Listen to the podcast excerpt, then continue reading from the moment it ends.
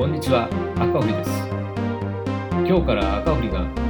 45歳でカウンセラーとして起業に成功する前のストーリーを紹介していきたいと思います。なぜ今回私がカウンセラーとして起業するまでのストーリーを公開しようと思ったのか。それは自分のリソースを生かして起業したくても何をどうやればいいのかわからない人が多く第一歩を踏み込めない人が多いなぁと感じたからです。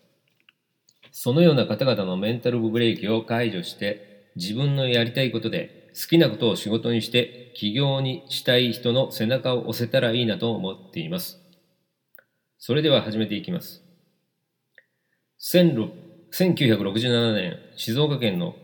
菊川町、現在の菊川市に赤堀家の長男として生まれました。家族は体型ががっちりとして職人肌の父、自分の意見をはっきりと言う母、落ち着きがなく体育会系の弟の4人家族で暮らしていました。初恋は意外と早く、幼稚園の同じ組の A 子ちゃんでした。幼稚園の時の担任の先生は厳しい女の先生でした。お弁当を残そうとすると怒られた記憶があります。小学校へ入学するといきなり6年生の年上の女の子からプレゼントをもらいました。かわいいかわいいと言いながら毎日のように私のクラスの部屋に来ました。確かレコードだったと思います。両親や周りの人から冷やかされて恥ずかしくなりました。この時から女性に少し抵抗を感じるようになりました。小学生の私はおとなしく消極的な子で子供でした。しかし負けず嫌いなところもあり、クラスの相撲大会やドッジボール大会では立ち向かっていきました。当時喧嘩が強く番長的存在の K 君が私のことをかばってくれました。小学校5年生くらいから小児喘息になり、学校を休みがちになりました。病院の先生からは、健康な時には積極的に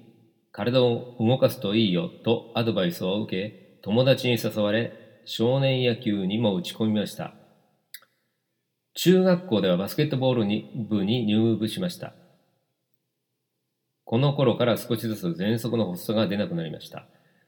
学校の成績はあまり良くなく、後ろから数えた方が早いくらいでした。ところがある時、仲が良かった同じバスケット部の愛くんから英語の勉強方法を聞いたり、野球部の先輩から数学の勉強方法を学んで、一夜漬けにもかかわらず初めて高得点を取った時には、勉強のコツをつかめた瞬間でした。まさにこれがブルークスルーブルークスルーの瞬間でした。なんとか高校受験にも合格して、県立の普通科高校に入学することができたのです。高校では、郷土研究部という文化部に入りました。この時の数学の先生から中学で成績が良くなかった人も高校では関係ないから、やれば必ず伸びるよと言われて、気持ちを切り替えて勉学に励みました。そのせいか成績もぐんぐんと伸びていき、学年でもトップクラスまでになりました。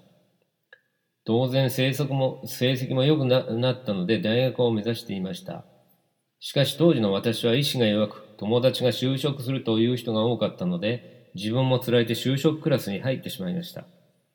本当にやりたいことも好きなこともなかったので、簡単な考えで地元の小さな自動車部品を製造する会社の業務課へ就職したのでした。今日はここまでです。最後までお聴きくださりありがとうございました。